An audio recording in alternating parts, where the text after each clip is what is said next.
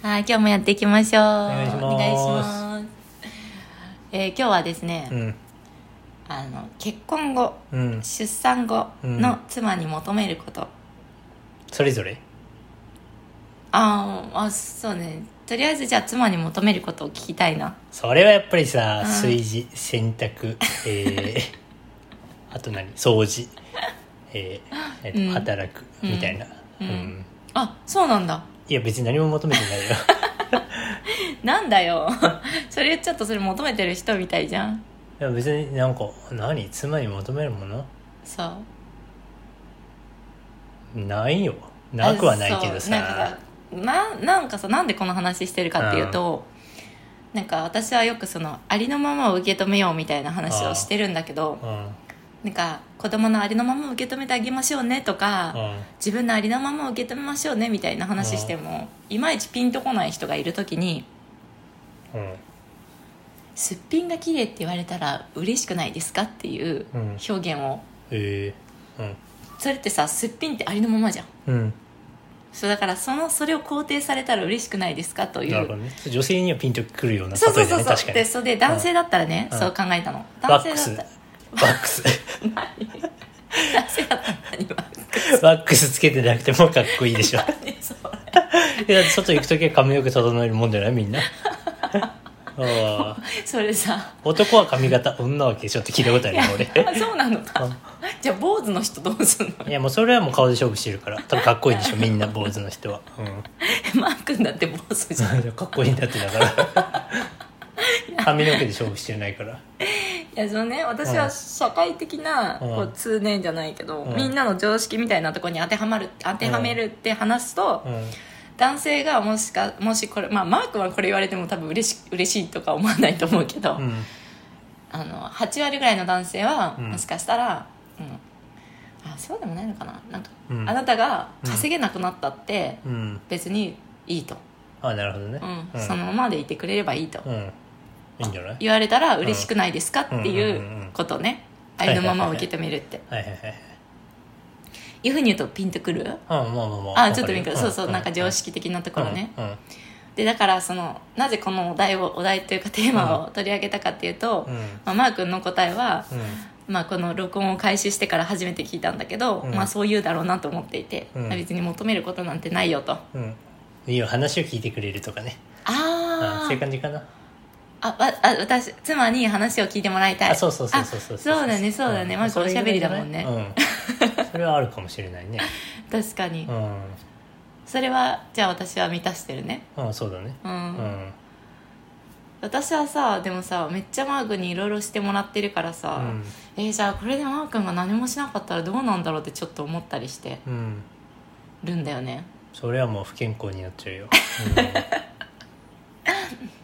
でもそれはそれで、なんか結構夫婦ってバランス取るんだって。やっぱり、その片方がやっぱりやってくれてる時は、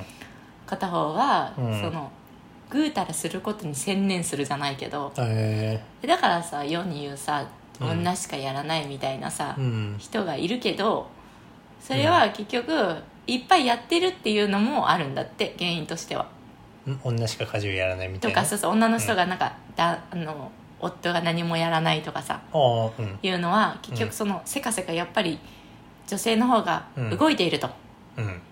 いいことなんだよ。そうで、マー君もそうじゃん、逆じゃん、うちは、マー君がせかせか動いてくれて、いろいろやってくれてると、そうすると出番がないと思って休むんだって、片方は。そうやってバランスを取るらしいのね。でもしマー君が、やらなくなるって、多分自主的にやらなくなるってことはないと思うの。やれなくなった時ね、は多分私がやるんだと思う、っていうバランスの取り方、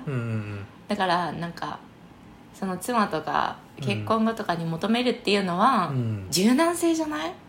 どう？柔軟性を求めると、ど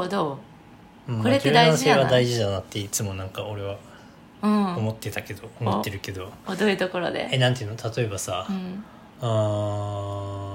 そのなんか変化がなんだっけ、なんかこう変化を受け入れる能力みたいな。確かに例えばさ、確かに AI にさ、仕事が取って代わられた時に、もうすごい嘆いて職を失ったって思うのかそこに対応して生きていくのかみたいな、なんかそういうなんだろう、変化に対応できる能力が欲しいね。だからあれだよね、その周りに振り回されない、うん、むしろ波乗りしちゃうみたいな、うんうんうんうん、柔軟性だね。だからさ、求めるところっていうかさ、うんうん、多様に、俺の昔の頃はよとかちょっとあんまり言ってほしくないというか、なんて言うんだろうね、うん、分かる分かる、うんうん、なんかこう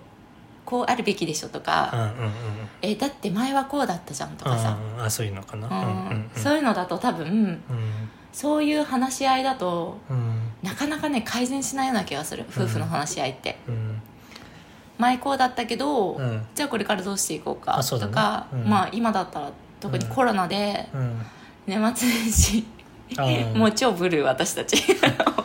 保育園休みだからね保育園やっぱ休みだし、うん、それ以外にもなんかコロナが理由ではないと思うけど、うん、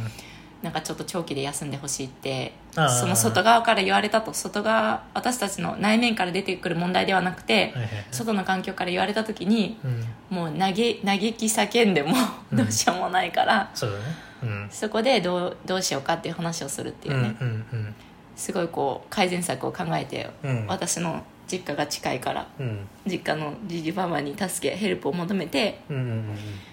この間ちょっと休み、私たちが、ね、2週間とか、うん、もっとか2週間以上家で子供を見ますという間、見れる日があったら見てほしいと、うん、全部の日にちを解放して言ったら、うん、この人この日はいいよと言ってくれて、うん、こう一安心して、うん、じゃあそれは見てくれるから頑張ろうというふうになるじゃん、うん、っていうことだよね、柔軟性っていうのは、うん、やっぱ外からの何かさ変化って絶対あるからさ、うん、そこに対して。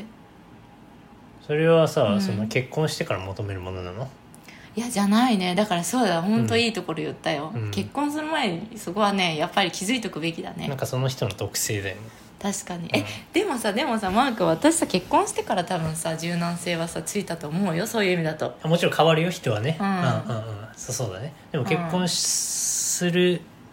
た後に求める、急に求める、なんていうんだろうな、その時間のかかるものだよね、うん、その性格的なところだから。確かに、うん、家事やってとは違うからね、結婚する人に求める。ああ、なるほどね。行動をしろってだったら別に嫌でも行動はこう、うん、体が健康であれば動けると、うんうん、だけれども心の問題だから、うん、柔軟性っていうのは、うん、でも私じゃあもともと柔軟性あったのかな、そういう意味だと。うん、どうなの、分からん。どうだろうね、まあなくはないんじゃない。なるほどね。確かに、じゃあ妻に求めることも夫に求めることも、うん、私たちは今、うん、結婚して何年か経ったから、うん、あ、柔軟性だったのかなって後で答え合わせしてるけど、うん、あ、だからこそ今もしなんかそういうパートナーとかで悩んでる人とかがいるんだったら、うん、なんか結構いいポイントになるかもしれないね、うん、柔軟性っていうか、うん、受け入れるとか、まあ、受け入れるっていうことだね、つまり相手とかいろんなことを受け入れた上で、うんうんうん、まあ、次の行動に移せるかどうかっていうところだよね、うんうんうん、そうだね。なんかちょっと違う話になっちゃった。なんか違う話したかったの違うごめん。なんか妻に求めるものって言ったのに、あ、でもいいのか、これでこういう感じの話でよかったかな、うんうん、まあなんか具体的じゃないよねその例えば、うん、ご飯作ってほしいとかじゃなかったと。ああ、そうだね。そもそも別に求めてないからね。じゃあ夫に求めてるものは、逆に夫に求めてるところは、あ、私は、うん、私を受け入れてくれる人。そうだよね、うん、だからなんか具体的じゃねえんだよな。なんつうの、その送り迎えしてほしいとかそういう話じゃないの、こういうテーマってさいや、子供土日、公園で、息子と遊んできてほしいとかさ。でもさ、それだったらさベビーシッターでもできるわけじゃん、うん、夫じゃなくても、うん、だからやっぱそこはさ唯一無二の存在として必要なのはお互いにお互いを受け入れるという姿勢なのかなという最後まとめになりました、はいはい、なるほどね、わかりました、はいはい、ちょっとグダグダですけどそんな感じです。はい、はい、ありがとうございました。バイバイ。